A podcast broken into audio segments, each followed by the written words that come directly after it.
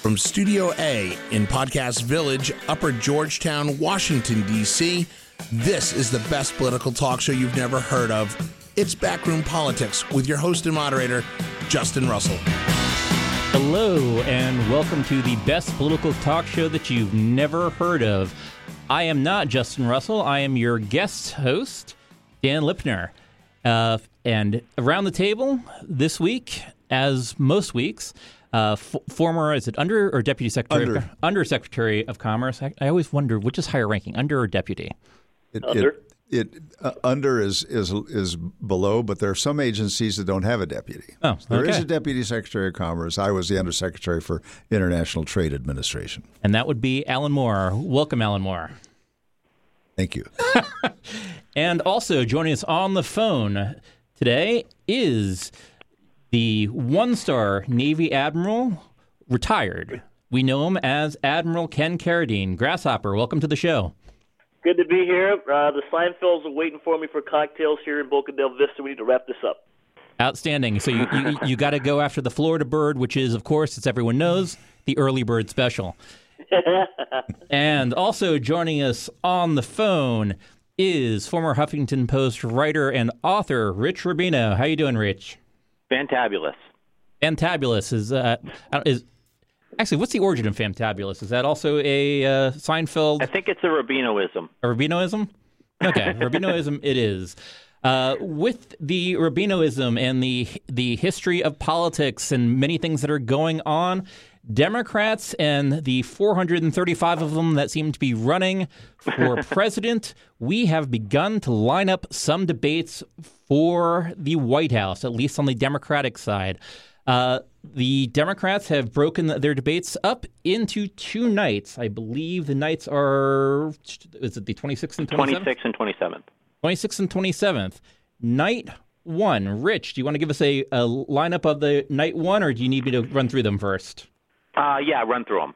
All right, we have Elizabeth Warren, Beto O'Rourke, Cory Booker, Julian Castro, Tulsi Gabbard, who I still forgot was running, uh, Jay Inslee, Amy Klobuchar, Bill de Blasio, John Delaney, and Tim Ryan.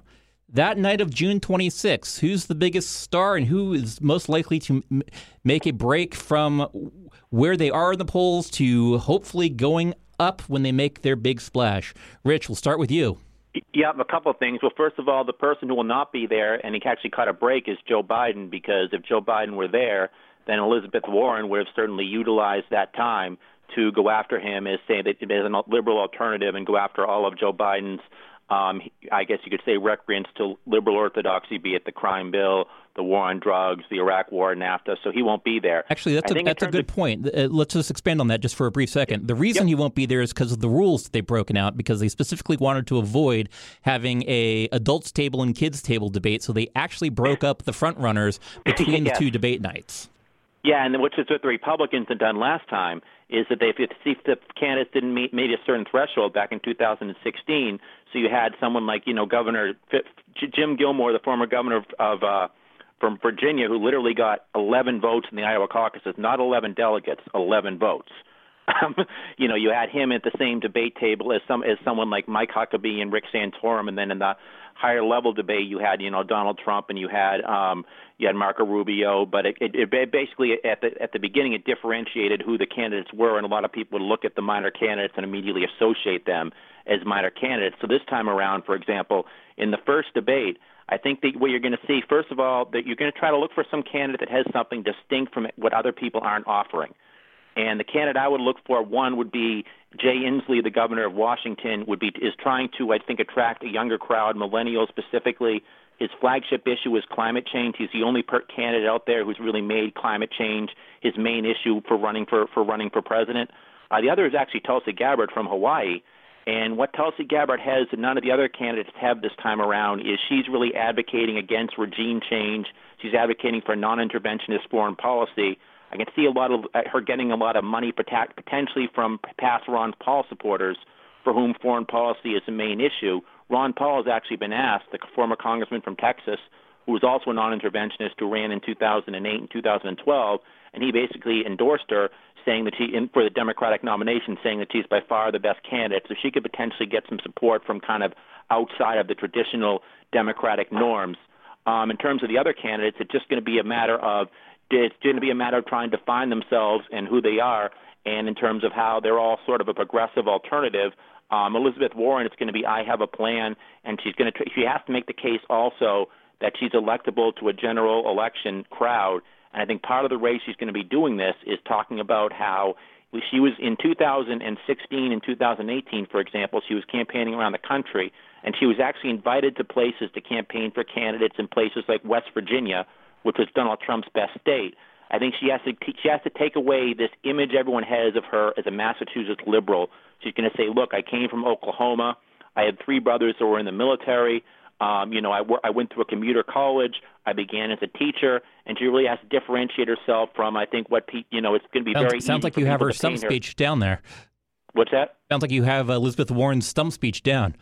Well, I think that that's what I th- that's what I think she's going to try to present herself as. She's going to try to distance herself from Massachusetts, I think, as much as possible. And if you can even even if it's a little bit of a southern twang she can bring into it, like John Edwards did, for example, I think that would definitely help her. And Admiral Ken, I know you're a Bill De Blasio fan. I'm sure he's the person you're looking at from from the first debate. Uh, Ken, uh, what are your thoughts?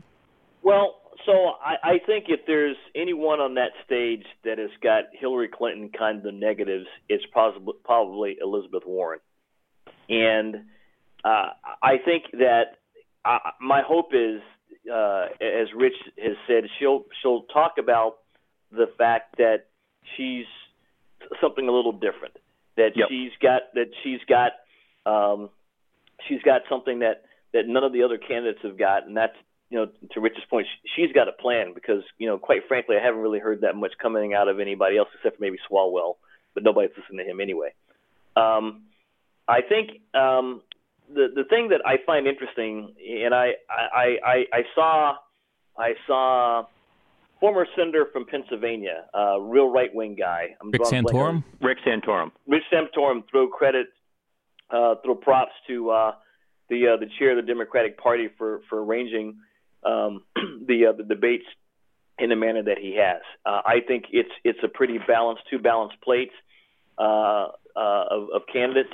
Uh, I, I know that there's there's a lot of interest down here into what in what these people are going to say um, I, am I think that this is going to be a, a, pretty good presentation. Well, Rick Santorum was one of the people who was uh, supposedly cost greatly uh, for his presidential ambitions from the the the two tiered debates uh, last go round, since he actually did have some signs of ground support. Uh, but because he failed some of the other criteria, he was actually uh, left out of the, the, the big debate stage until the very end, until others started to drop out. Uh, but that said, Alan Moore, who who are, who are you picking to make news on this first debate? Well, um, all eyes are on on Warren. It's interesting. This balance, this so-called balanced deal, has her the only top five current candidate being in this one debate, and the other.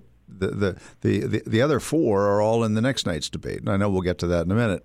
So she's got an opportunity to, she's, she's got a big advantage at the beginning. Having said that, we'll see what other people do. Nobody's mentioned Cory Booker. It could be a big really, disadvantage being the it, only target. It, it, it, Cory Booker is has, has not developed any any significant traction. He he's he's got plenty of work to do, but there may be an opportunity here. And Beto O'Rourke is the other. His his after after all the talk and national attention and fundraising and his uh, much closer than expected loss uh, to the most unpopular man in the U.S. Senate, uh, Senator Cruz. Uh, from Texas. Um, he uh, he's not he's he's raised some money. He's done a lot of kind of oddball things to call attention to himself, but by and large, so far his uh, his efforts have been kind of a thud and uh, here's his chance. Uh, he's he's he's working to redefine. I always love that when I hear that uh, about him or anybody else because it just means wow, redefinition of somebody who's uh, in his 40s. Um, uh, he must have done something wrong recently that he needs to be redefined, and, and he clearly hasn't done much right. And and then I think as as Dan points out, there are some other names here that aren't well known, and here's their chance um, uh, to to get get some visibility. Uh, people are not going to be watching this debate uh, uh, in in huge numbers, um, but but but but newspaper and media uh, news people will be watching, and they will be they will be interpreting, and they will uh, it for us, and then there will be an effort to find sound bites that that will either help or harm, and we'll see what what the uh, what what the late night shows do with uh, with uh, the flubs that may that may pop up and that may do damage to somebody who's not yet defined, and if they if they they mess up. I mean, there's a great there's a chance here with all these unknowns, largely unknowns, uh, for somebody to have a breakout moment. I couldn't begin to predict who that might be. So, uh, two principal questions from this panel of folks. Uh, one is a gen curiosity I'm going to throw out to everyone. Uh, regarding Elizabeth Warren, that some people are referring to her as unlikable, including, uh, I believe Admiral Ken mentioned it uh, on this go around. Um, that's not my take on her, and I'm, I, have genuinely been confused on why people uh, consider Elizabeth Warren uh, unlikable. More specifically, I've only heard men talk about Elizabeth Warren being not likable, so I'm wondering if that's in play. The other question is related to Beto O'Rourke. Uh, he jumped into the race. He got made a lot of noise, the big splash. But is he potentially the Scott Walker of this presidential cycle? And I mean Scott Walker in the sense that uh, people were really looking at this person to make noise when they ran for president, but the more people saw him, the less they liked him. Uh, so uh, Beto O'Rourke's uh, poll numbers have been going consistently down, and his uh, his supporters seem to have been going to other places. So I'm going to put leave this as a jump ball to the group uh, on either Beto or Elizabeth Warren uh, and her likability factor. What? I'll take the Elizabeth Warren question. Admiral Ken, go. So, so uh, you know, I I think it needs to be said, you know, because of the comments that I've made on this call. I mean, on on this show and, and others that I, I am. I'm a Republican. I've been a Republican, you know, since I was 20, uh, 20 years old. Um, and um, and I take great uh, you know umbrage at the, the at the uh, at the person and policies of Donald Trump because I think it's the most anti-Republican thing I've seen in, in my in my life. That said, um, you know I I will try and express the opinion or the feelings of the people around which I I, I live and, and listen to, and and these are not my judgments. These are the ones that I've heard them say. Um, one, they think that she is shrill, and I realize that that is a pejorative that that uh, sexists use toward women, not words that I would use, but I'm I'm going to communicate on their behalf. Um, they think that she she has a manner that uh, that is abrasive, that makes it difficult to, uh, for for for uh, one to to hear her point, and they they basically tune her out and and uh, and don't listen to anything else uh, that she has to say. Uh, I think that Elizabeth Warren, without a doubt, is probably one of the smartest people running for office right now. But I think that to ignore those negatives, to ignore that she she causes that kind of uh, visceral reaction on the part of people that I think she would want to have vote for her if she could, I, is something that that cannot be ignored. Okay. Yeah, I um, and I think a lot of that actually goes back at least when she first well she when she first really was put on the national scene. I mean, after Obama had nominated her to to service in the Financial Services Bureau, but she didn't get she didn't go she didn't she couldn't get confirmed, so we withdrew her. And then when she, so she runs for Senate in Massachusetts. I'm sorry, can you hear me? Yeah, I was saying I don't think she even got a hearing. No, no, she didn't get a hearing, but then she so she's going to run. So she runs for Senate in two, against Scott Brown in Massachusetts, and I think part of it was the way Scott Brown's campaign defined her in 2012. Remember, I mean, most people don't know, didn't necessarily know who she was. Knew this this person that was coming that was going to run for office in Massachusetts, and he, for one thing, he would continue to call her Professor Warren, which immediately I think brings up all the stereotypes of an elitist Harvard professor, someone who thinks they know better than other people. And the, that's kind of that can be condescending toward others. And then Elizabeth Warren runs a very populist campaign and then the Scott Brown campaign points out, for example, that while she's talking about alleviating student debt, she took $300,000 from Harvard to teach one course in bankruptcy law. And then, of course, the whole thing came out about how, at least from the Scott Brown's campaign's perspective on it, how she had pretended in order to get and we now know that she, going back as far as 1986, she had identified herself as Native American, and as a result, a lot, at least here in Massachusetts, a lot of the conservative talk shows, um, for example, the Howie Carr show, which is kind of the tribune of conservative thought in Massachusetts, and there is conservative thought in Massachusetts, um, just berates her just about every day. And it's not necessarily because of her policies, it's because of their views of her hypocrisy. Um, part of it is they'll say that you know she's somebody who has supported um, affirmative action, for example. But then when but then when it came to you know when it came to trying to trying to benefit her career, she used you know what she what were what were very um, vague Native American ties to become a professor at Harvard, and the fact that you know she was the only non Ivy League professor there. So I think the shrill is part of it certainly, and I think that I just think that it, I think that was what really kind of defined her. And I think also just the idea of a Massachusetts liberal woman um, on a national stage, there are certainly folks in Ohio and Wisconsin who look at a Massachusetts liberal and they immediately think of somebody like you know of, of, of somehow of a radical of a professor, just like just like Nancy Pelosi could never will never. I don't think Nancy Pelosi would ever have been a, a viable presidential candidate simply because she represents San Francisco and because she has that San Francisco liberal label. Um, it's very hard for her to get away from that. Now, in Elizabeth Warren's case, if she can present herself as more of an Oklahoman who kind of came to Massachusetts, I think that would certainly help her. But there are a lot of people who have already made up their mind. You know, this isn't John Hickenlooper, or people are kind of like, "Ah, who's that?" Elizabeth Warren, either you either you really like her or you really don't like her. Uh, Alan Moore. So I, have got I've got a, a, a, a, You are talking about whether it's just men uh, uh, who who don't like Elizabeth Warren. Um, uh, I know of one uh, one one person whose views I respect who was was never enamored of Elizabeth Warren. It, it, it, it she she was a Hillary Clinton supporter, but she saw her weaknesses. She felt that that Elizabeth Warren might have some of the same weaknesses all of the Native America stuff, the president's ridicule, calling her Pocahontas, and so on. Mm-hmm. Um, her the the genetic test that she unfortunately for her for her sake took and and then tried to. To, to use to, to argue her case and, and harmed it. Having said that, this friend listened yesterday to Elizabeth Warren at the Poor People campaign and was came away impressed. She's uh, the, the, the view was I saw a side of her that maybe I hadn't looked very closely at, but she she's smart. She was thoughtful. She was substantive. Um, you know, her the, the the tagline for her is "Name an issue," and she'll say, I have a plan for that. Um, Hillary Clinton was like that, but Elizabeth Warren ha- has at least apparently a smidgen of sense of humor about it, and then a lot of knowledge. So it, it'll it'll be interesting as we move forward. Now she should shine tomorrow, uh, although as as we say, if she's the if she's the best known person, can she eh, eh, can she only be harmed by being being uh, attacked or contrasted with a bunch of people who who we don't know? You know, the real test is going to be down the road when she's on the same stage with the other frontrunners um, and anybody else who may uh, who, who may pop up. Um, uh, eh, it, it, remains to be seen. Now, you also asked about about Beto.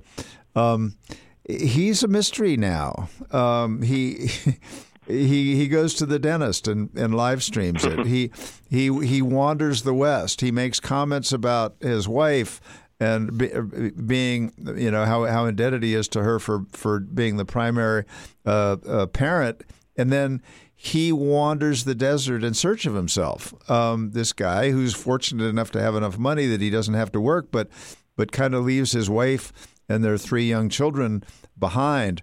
Um, he's apologized for all of that. Yeah, but he I'm, got nailed for the indebted to his wife. Well, I'm wondering if he's apologized to her for his for his absenteeism. Um, it's one thing to sort of talk about it, but how about doing it? Is he is, is he more involved? Uh, as as we've noted, is he this, hiking the Appalachian Trail uh, on this program? uh, you know, on this program before, he he was in that. He was a member of the House of Representatives and left no discernible footprints uh, for I think his three terms there. Um, so, so you know, we'll uh, he's he's grasping here. Um, he obviously took off two years ago in, in surprising ways, and people expected more of him now. I guess it shows there's a, at least a potential upside, but but but everything has been uh, on a downward uh, trajectory for him. Um, I mean, and is, uh, this is, uh, you know, the, these debates are going to be the few chances to to right that ship. I mean, Admiral Ken and Rich is is uh, Beto just showing that uh, he was as successful as he was because of exactly how much everyone hated Ted Cruz, or is the more people learn about Beto, the less impressed by him they are, or both? Uh, do you want to go first? Admiral yeah, Ken? go ahead, Rich. Right. Okay, I think that no, I don't. I think that he actually ran a very impressive campaign. He went to all 254 counties of Texas. You know, he wasn't campaigning as, by the way, he wasn't. This is somebody who was not campaigning as someone like, say, when Lloyd Bentsen was a Democratic senator. Part of the reason he got elected is he was a conservative. Uh, Beto O'Rourke went to places like Midland. He went to the Texas Panhandle. He went to Amarillo. He went to some of the most conservative parts of the country. I mean, these are parts that went 77% for Trump. And he went to these places and he espoused a relatively liberal message. He didn't disavow his liberalism. He didn't disavow his progressivism. He gave a very inclusive message. Um, he brought talk a message about bringing you know blacks and whites, poor blacks, poor whites together. It was a message that I think enthralled both people on the left because they figured this is a guy that's running in the state of Texas that hasn't gone for a Democrat presidential candidate since Carter in 1976 a state where Hillary Clinton lost by nine points, and you know he came within 2.9 points of actually of actually beating Ted Cruz. Yes, Ted Cruz is unpopular nationally, but Beto O'Rourke had a very uplifting message. Um, he would bring up foreign policy, for example, and he would say we need to t- we need to take our troops home from Yemen, we need to take our troops home from all these other places, or we need to take our whole troops home from rather from Afghanistan, from all these other places.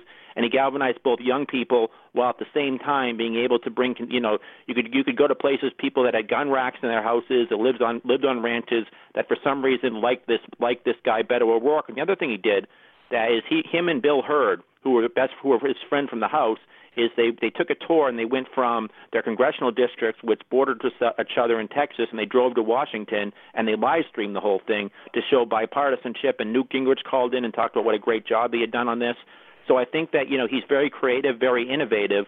Um, his problem is he probably peaked too soon by running for the Senate race. I think the better scenario for him, as opposed to running for president, would probably either be I don't think it would be to run for against John Cornyn in 2020 because I think John Cornyn is at least somewhat popular, and I think if he loses two Senate races in a row, his political career is probably done. But in 2022, the governorship is going to be up. Greg Abbott probably won't probably will not go for a third term.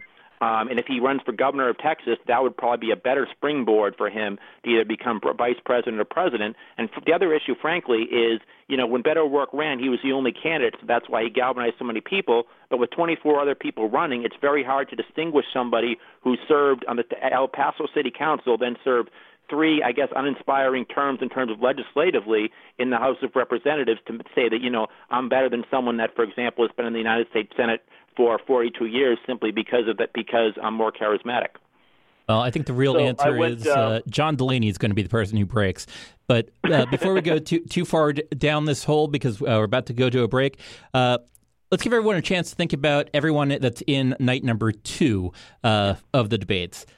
Marianne Williamson, John Hickenlooper, Andrew Yang, Pete Buttigieg, Joseph R. Biden's, Bernie Sanders, Kamala Harris, Kirsten uh, Gillibrand, Michael Bennet, and Eric Swalwell. That's everyone who's in night number two on June 27th. As we head into the break, just want everyone to think about uh, who's really the person who's going to break in that second night's debate uh, with the not quite adults table, but uh, more the big fish at, at play. And we'll be right back.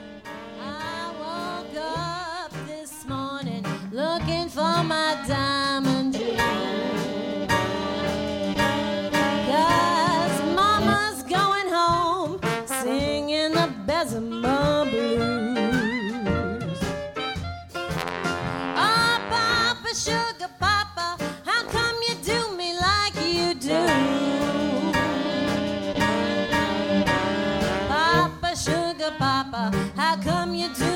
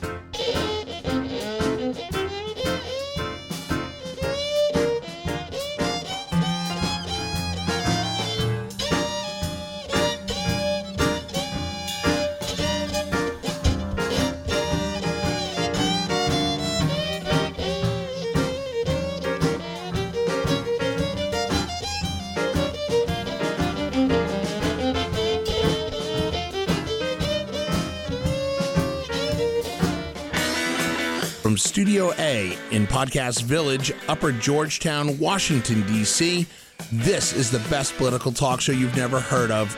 It's Backroom Politics with your host and moderator, Justin Russell. And welcome back, everyone. As you probably already guessed, I am not Justin Russell. I am your guest host, Dan Lipner. And our n- next segment is the debate number two on June 27th.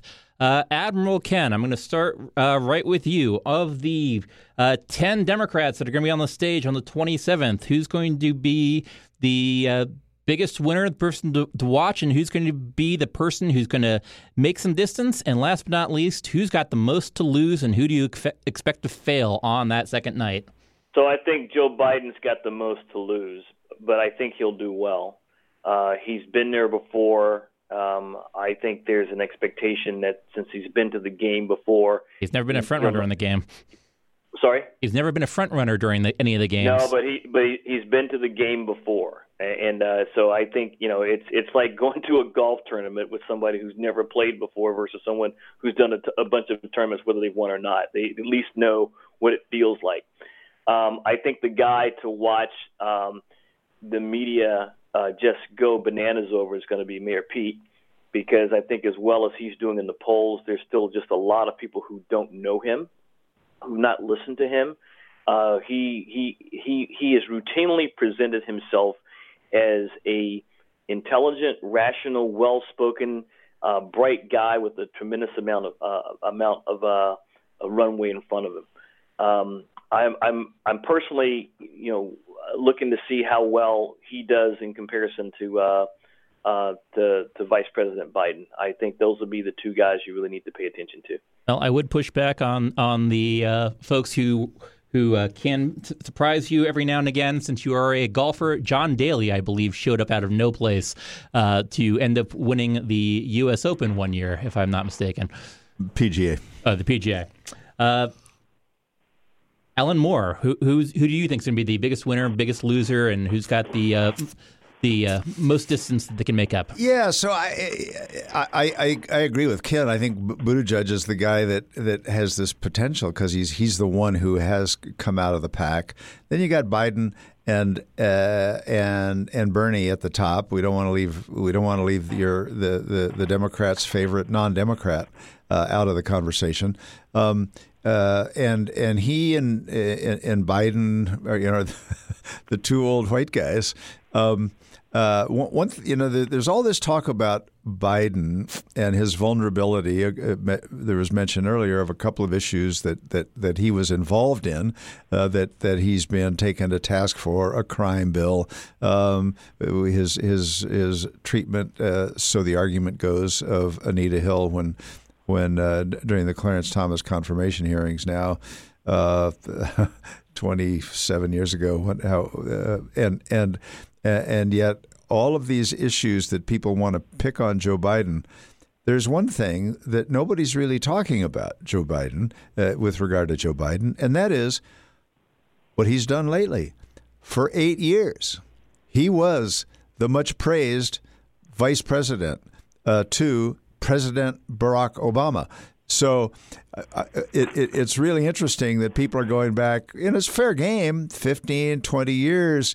Um, I'm guessing that what we will be hearing from from Biden is, a, you know, a quick defense of to the extent he's subject to either questions or uh, or or attacks, if you will, from the others to say, you know, that's a long story. It's worth discussing. I feel good about this or this, but what I really feel good about is, and then he'll he'll flip to uh, what we what most people know him for, which was being the vice president uh, to, to to Barack Obama, and I don't see a lot of people either night attacking. Uh, the Obama administration, the the former president, and and therefore by extension uh, his his vice president, and that's a massive advantage uh, that that that Joe Biden has never known, and and of course he's never been the front runner uh, before. He's never been leading in poll after poll. Um, he's he's had he's got a lot of experience at this game. Now he looks older. He is older. Um, he, it's again you got these two old white guys in their mid late seventies, which is really getting up there. Um, uh, and then I don't mean to leave out Kamala Harris because she's the other one who's sort of like Buttigieg is is is new and different and kind of in, intriguing. Um, uh, and and uh, so I think that's the the group to watch. And then out of the rest, there'll always be a surprise. There'll be somebody who will say something, capture something. Uh, it, it, it could be clever. Uh, it, or they could screw up, but but but uh, they could they could hit a point that resonates, um, uh, or they could just show some humanity that uh, nobody has seen because nobody knows them. Rich Rubino, uh, what are your thoughts, and also including the fact that uh, this first or the second night is also the night where we have two non-politicians involved with the debates, uh, being Marianne Williamson and uh, Andrew Yang. Uh, Yeah, but a non-politician could never be elected president. it's never happened in America. Well, wait, I can think of one example now that you say it. um, actually, you know, the winners. Well, maybe not the winners, but who two, three people could actually really have an advantage in this debate are Seth Moulton, Steve Bullock, and um, Wayne and Wayne Messam, the governor, the mayor of Miramar, Florida, uh, the congressman from Massachusetts, Seth Moulton, and Montana Governor Steve Bullock, because the media is going to be in Florida all day long for both of these days, and all three of these candidates who did not make the qualifying one percent to get into the debate stage are going to be getting a litany of interviews all day long. They're just probably going to go through Media Row, be getting interviewed by just whatever, but now all of a sudden, people are actually going to know who these three people are as opposed to them being in a debate where they're just going to probably be overshadowed by Joe Biden and Bernie Sanders. So if they play their cards right, they could actually increase their name recognition. You know, I saw a poll that of Democratic voters, uh, Wayne Messam, who's actually a relatively good speaker if you listen to him, um, has 4% name recognition in the Democratic Party. 4%. That's going to increase as he can get a lot of interviews. Now, in terms of the people who are actually in the debate, if Joe, when Joe Biden is probably going to be criticized for his vote for the crime bill, the or not only is his vote, the fact that he authored this crime bill in 1994, which is seen as you know leading to mass incarcerations at least at the federal level. Um, Joe Biden is going to point to Bernie Sanders, I think, and say, Congressman Sanders, you voted for that piece of legislation, and that's probably going to make and so that Sanders himself cannot bring that up against him. Now, of the candidates who are actually in the debate, I think watch John Hickenlooper specifically because he's he's got his own lane right now. Um, at this, at there was a recent cattle call of the Democratic Party where he called out the party as not being the as not being social uh, the socialistic party, and actually started to raise some money on that. If every other candidate is trying to go to the left, I think Hickenlooper could potentially be appealing to candidates, specifically in open primary states, to people to say, look, I'm a Democrat, as he says, Donald Trump's the worst president in our history, but we're not going to win by, by, by participating in socialistic principles. And if you look at polls, the, the plurality of Democrats do not specify themselves as necessarily being liberals, even though that's what you see in the net roots. You see certainly on the computer, if you go into Facebook, you see most. It's mostly the activists, just like it is on the right wing. The people that are most ideological are the most active in politics. But I think that Hickenlooper is going to try to appeal to that solid center, and also watch Andrew Yang because his idea of he's a he's a 44 year old venture um, entrepreneur that a lot of people had not heard of prior to this election. But he's talking about the idea of a universal basic income, and it's an inc- it's an it's an issue that no other candidate has really talked about in this in this race so far. That no candidate has you know he's, he's basically put this race on, on the center stage right now. I mean he's put this issue rather um, into the political theater. And I think a lot of people that have never heard of him or heard of it are going to be googling it right after, saying you know what is this? What's going on with this? And the other one to watch is uh, Eric Swalwell because Eric Swalwell has a has a has a problem at home right now. He said that perhaps if he doesn't make it into the second debate, he might withdraw from the race and seek re-election in California instead. Remember, he's only 38 years old. He's taking a huge gamble in this presidential race where he's at about 1% right now.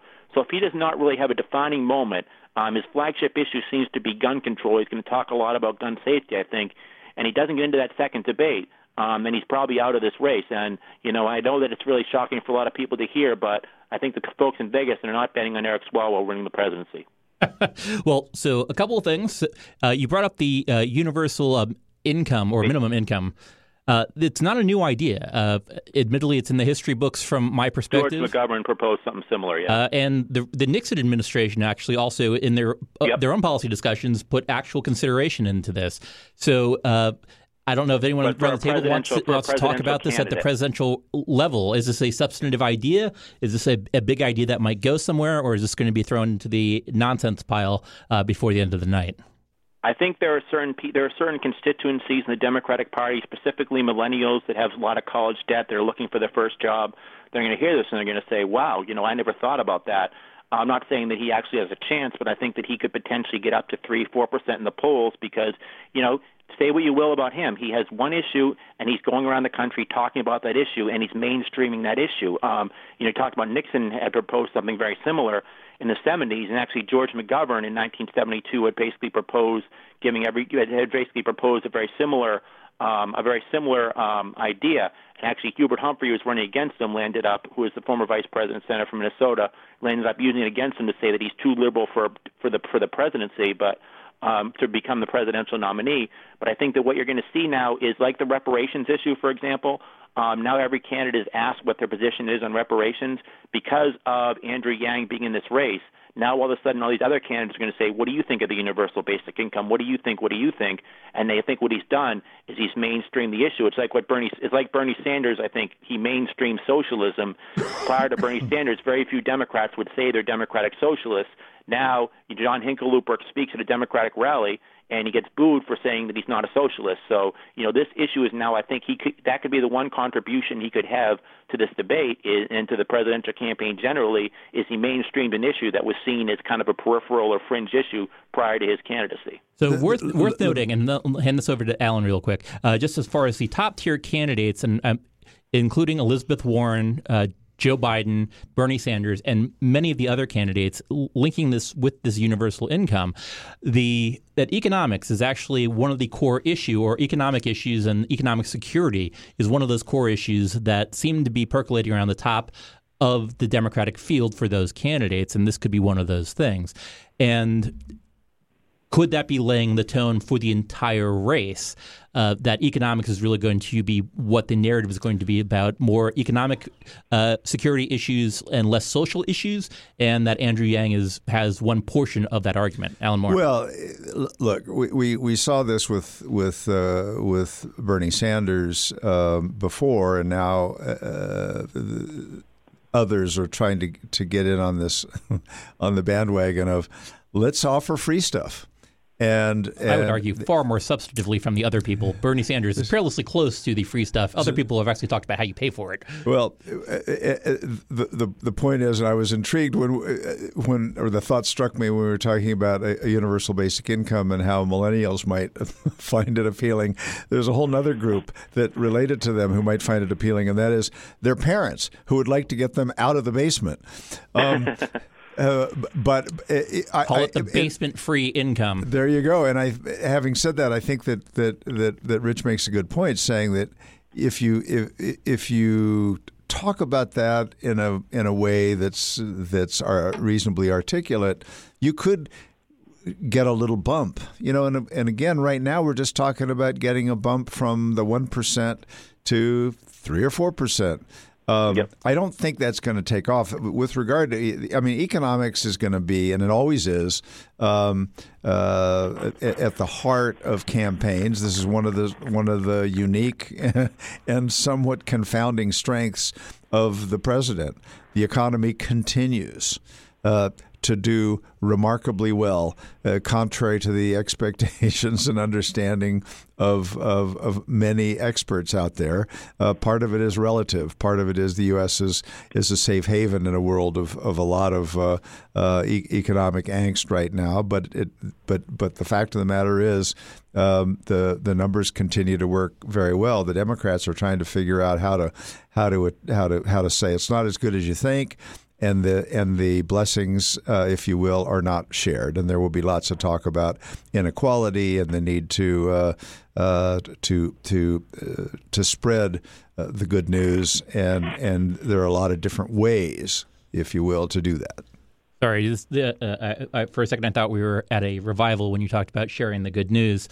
Um, so interesting on, on the number of people who are running for president. We have a number of people from the same state. We have three New Yorkers, two folks from Colorado, uh, lots of folks. Um, but in we've mentioned one of the people running from Colorado, uh, the f- former governor John Hickenlooper, uh, two-term successful governor. The other one, and I'm a Democrat, and I can't answer this question, but I'm wondering if anyone else on the show can. Michael Bennet. Why is Michael Bennet running for president? And I swear I actually heard his announcement speech, and at the end of it, I still don't know why he's running for president.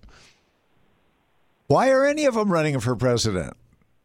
That that is a fair point. But that said, uh, Admiral Ken, what what your take on Michael Bennet's uh, presidential run? Who? I will take that as your answer. Rich Rubino, Michael Bennet's presidential run. Uh, I think he's extremely ambitious. Um, I think that he wants to make education specifically. He was the education commissioner um, in Colorado, and I think he wants to make that um, one of his signature issues. And uh, but perhaps you know why you ask why do a lot of these people run? Perhaps he's looking for something down the road. He's looking to um, increase his national name recognition. Perhaps he wants to be education secretary. That's why he keeps bringing it up, and that's really his flagship issue. Maybe he wants to be education secretary in a Democratic administration, or perhaps he's looking perhaps to develop some sort of a national constituency, maybe a leadership role in the United States Senate. But you know, you can say that about about a lot of people. You can say, you know, why is Steve Bullock running, for example, when he's so far down in the polls? Why is he spending so much time doing this? Maybe it's because he's trying to he's trying to jockey so he can become agricultural secretary or energy secretary, or you know, why I get you know, there's certainly there are other jobs that a lot of these people can potentially um, get out of this, and just the fact that you have former presidential candidate. He also, by the way, could be looking toward 2024 or 2028.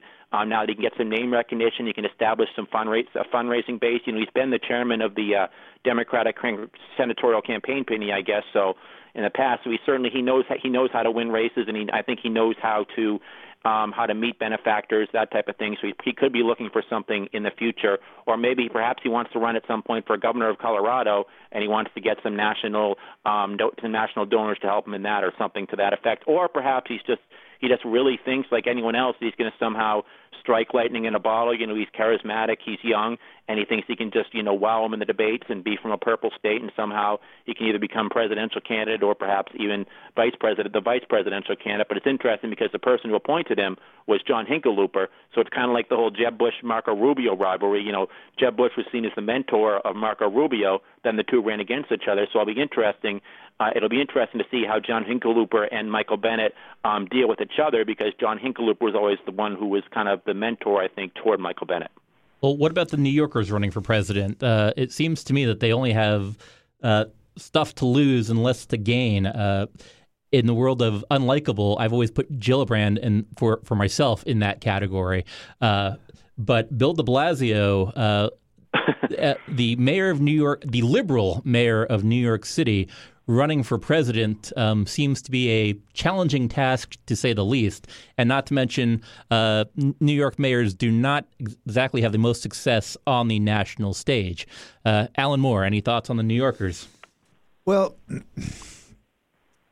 when I made the comment before, when you were asking about Bennet, why does he run? I say, why do any of them run? And we then speculate, well, I think they're really looking for this, so they're really looking for that there's there's an element of uh, that, that, I've observed in a long time, and I spent 15 years working in the Senate. Um, that that that over time these guys began to realize that the president, the vice president, members of the cabinet, some of the senior senators, they're not all by and large they're not all unbelievable towers of brilliance. Um, uh, political genius. I mean, isn't De Blasio six and, six? And, and he's, so he's kind of a tower. So he, he he he is, but I'm not talking about their their physical selves. Um, the the uh, uh, uh, they they think well of themselves, a and b. They look around and think less of some of the people around them, and and, and say to themselves why does everybody love this one or that one? Or how come nobody's paying attention to this person over here who really is smart? Bennet is a smart guy, as as as uh, as Rich mentioned, he was was chairman of the, the senatorial campaign committee in the Senate the, for the Democrats. It's a thankless job, but it opens up uh, the world of candidacy, candidates, the whole country, fundraising. Uh, there's there's a lot to it, and you and you begin to realize, you know, I have more to bring here relative to others than I realize. So he and then he looks at other Senate candidates, says, "Wait, me and." And Elizabeth Warren and Bernie Sanders and Kamala Harris and then Biden until eight years ago, or 10, not- 10 years ago, it's like I I like the way I stack up against that group. Um, and so I never question it. And, and then they think, is there a downside? Other than physical exhaustion and disappointment, and nobody likes to lose, uh, might there be a silver lining here? And that's where the thought is: well, maybe I uh, set myself up for a next time. Maybe I get on a ticket. Maybe there's another job, um, increasing my visibility. Maybe there are other opportunities. So uh, they all go through a calculus of, of of sorts, none of which, much of, of which does not make sense to the outside observers like us, but makes imminent sense to them. Um, and sometimes it's just delusion. I don't think that's the case here, but but uh, uh, we'll watch. Well, let's take that take that point. Is anyone in the in the field either debate? Um, delusional on that front and should the democratic party should tom perez have taken more steps to uh, widow the field uh, beyond or down beyond these uh, 20 people who are going to be in the debate? Are there too many people out there? Should the Democratic Party have said, "Listen, these are the top 10"? No, absolutely not. After after the trouble that you guys got into the last time with you know answers to test questions being handed out before the exam, no, I absolutely mean, not. I think Marianne Williamson it, it deserves the the same kind of weight as Bernie Sanders or uh, Well, you had to Joe Biden or Kamala you- you Harris had- or Kirsten you- you- Gillibrand. You, you, you had to draw the line somewhere, and I thought one percent was just as good as anything else. If you can't get one percent, then you know, holy holy cow, really? Go go do something else. Yeah, no, it's ama- you go back go back to the 1992 campaign, and in terms just to you you had two candidates. You had Eugene McCarthy, the candidate who would you know the 1968 anti-Vietnam War candidate was not was only allowed in one debate because he wasn't polling good enough. He'd run again in two, in 1992. And then you had Larry Agran, the mayor of Irvine, California. Neither of those two. Well, he actually got into one debate, and then he the another one he actually showed up in the audience. But he actually only got into one debate. Now this time around, you have a mayors of you know of a city of 102,000 people. I think it's great that you have this many people in the debate. The Democratic Party is supposed to be the quote unquote you know it sounds cliche, but they're supposed to be the Democratic Party, and part of that is all you know people have to see the candidates and they have to winnow them out. And you know, if you if it, there's always the possibility that there's somebody who's a minor candidate that nobody's that nobody is thinking of that all of a sudden they're going to take a liking to. The perfect example of that is Jimmy Carter. 1974, if you had had a debate of the top 35 candidates in 1974 polling, Jimmy Carter would not have shown up because there was a Harris poll that year of the top 35 Democratic candidates. You had Scoop Jackson, you had Fred Harris, you had potentially Hubert Humphrey, Eugene McCarthy, George McGovern. Jimmy Carter literally did not even show up in that poll. He was at zero percent. Uh, So he so he goes out, he works, he participates in debates, in the Democratic peanut debates. brigade. He he goes, yeah, he goes. To, oh, absolutely. In, he goes to Iowa. He um, introduced himself. He says, "I'm Jimmy Carter. I'm running for president." Sometimes he goes and he actually stays in supporters' rooms, um, in supporters' houses, rather. Rather, I've actually People met like him. several of the people that had Jimmy Carter sleep on their couch. oh, wonderful. Um, and then once it comes to the Iowa caucuses, you know, there was uncommitted was first, and then there was Jimmy Carter second. Then comes New Hampshire, and all of a sudden Jimmy Carter's ahead, and then the Democratic establishment doesn't know what to do. But just the fact that you know he did that because the Democratic Party gave him that access, and he was seen as a major candidate. But going getting back to Michael Bennet, I say one quote that I think Harry Truman said. He said, "The first year I got to the Senate, I wondered how the hell I got here. The second year I was in the Senate, I wonder how the hell everyone else got here." So, all right. So it sounds like we have consensus that the, the Democratic Party Yeah. shouldn't limit the number of people in the debate for now. Well, there the question is at some, 250 there are some at some No, point did- we it have to did limit. limit. it. Okay. It- well, it- sorry. There there were the the uh, it did limit. There's yes, some we did. credible people who we mentioned. The Right. gov- of Montana couldn't get Steve in. Bullock, yeah. well, Um, in which case, should Governor Bullock have made it instead of Marianne Williamson? Well, only if you had different rules from the from the get go. You can't set the rules And- and, then not like the result. So everybody knew what the rules Uh, were. well, I, I, I would dare you to tell President Trump that. Uh, that, I'm that's, just intrigued that you, that you knew the people that stayed with uh, President Carter's house. That's that's awesome. That said, Marianne Williamson, what, what are her issues? What what qualifies her to be on the stage other than just uh, crossing the line for support? Uh, does she actually have any th- kind of meaningful policies to bring to the table? Uh, I think her main thing is reparations, and that's the issue that she's kind of has kind of galvanized her. But also just the fact that she's seen as a public figure and a celebrity. But this is someone who's also, by the way, ran for a congressional seat in California as an independent in 2014 and got about 14% of the vote. So, of course, if you can't lose, if you can lose, if you lose a congressional seat in California, the um, you know it's obvious that then you know why not run for president instead? I guess. Well, we but have- no, I we have other- get a lot uh, of visibility. We have other losers who use that as their as their jumping off point. Alan, you shouldn't talk about Ken that way. That's just not. Sorry, Ken. Well, William Jennings Bryan. Yeah, William Jennings the Bryan is, is he lost the Senate seat in 1894, and then he used that loss and he went around the country talking about why the Democratic Party should become more um, liberal, should support, should be, oppose the gold standard, and should um, become should support more government intervention in the economy. By 1896, the, the you know the the Silver Order from Platte, 36 years old, gets the Democratic presidential nomination. Well, well, going back in history to back when uh, Jesus was a Democrat in William Jennings Bryan's day. Uh, that said, uh, looking at the panel, let's go with the religious. Is are uh, does anyone carry the religious flag from the Democratic Party for the people who are in the debate? Can't can anyone appeal to the evangelicals, I think even though they're not necessarily based in the Democratic Party? I think I think that Mayor uh, Mayor Pete Pete Buttigieg is the, the the one person who who can articulate The- the, subject of religion. The, the gay in- mayor from Indiana. That's correct. Interesting. Li- listen to him. No, Don't, no, I have listened to him. I, I'm just making that don't point. Label him. I mean, you're making that point, but you're avoiding I- you're avoiding the point of of the way that he talks about religion and its role in uh, in America I- Yep, he today. had, he, had a, he had a bit of a, a dust The- up with the- Mike Pence on that. Uh, the, Admiral the, evangelic, the evangelicals have sold their soul to the devil. I think the issue is not about Pete Buttigieg and his ability to talk to evangelicals. The fact that evangelicals are not listening; they're listening to Donald Trump.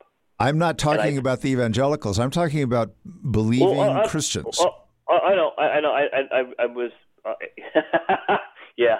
Well, they would tell you that they're one and the same, but you know, I guess it would, I guess he would appeal to re, to the religious left, as a you know certainly as opposed to re, to the re, to the religious right, which I think most people ever since the begin ever since the Reagan administration, um, you know I think the I think certainly Christians Christian conservatives have matriculated or become Republicans. But you know go back to '76 and again Jimmy Carter. Jimmy Carter won the Democratic Party primaries in part because he had he was a born again Christian and he had a lot of supporters in the born again Christian community.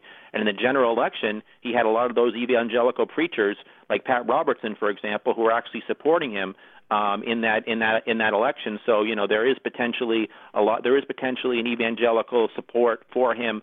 Um, the one thing I do think that is one of his biggest problems he has, and one of the biggest problems Bernie Sanders had last time, is trying to coalesce African American support.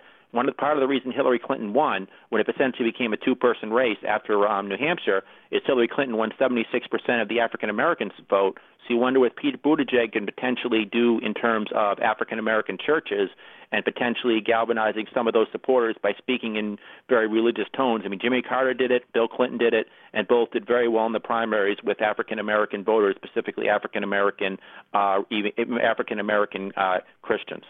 And that will need to be the last word for today.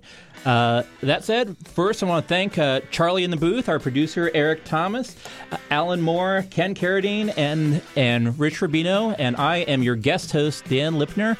Uh, we'll look forward to seeing you again on the show next week on the best political talk show you've never heard of, but hopefully you're talking about it to your friends. Uh, I am Dan Lipner, and this is Backroom Politics. Talk to you next week, folks.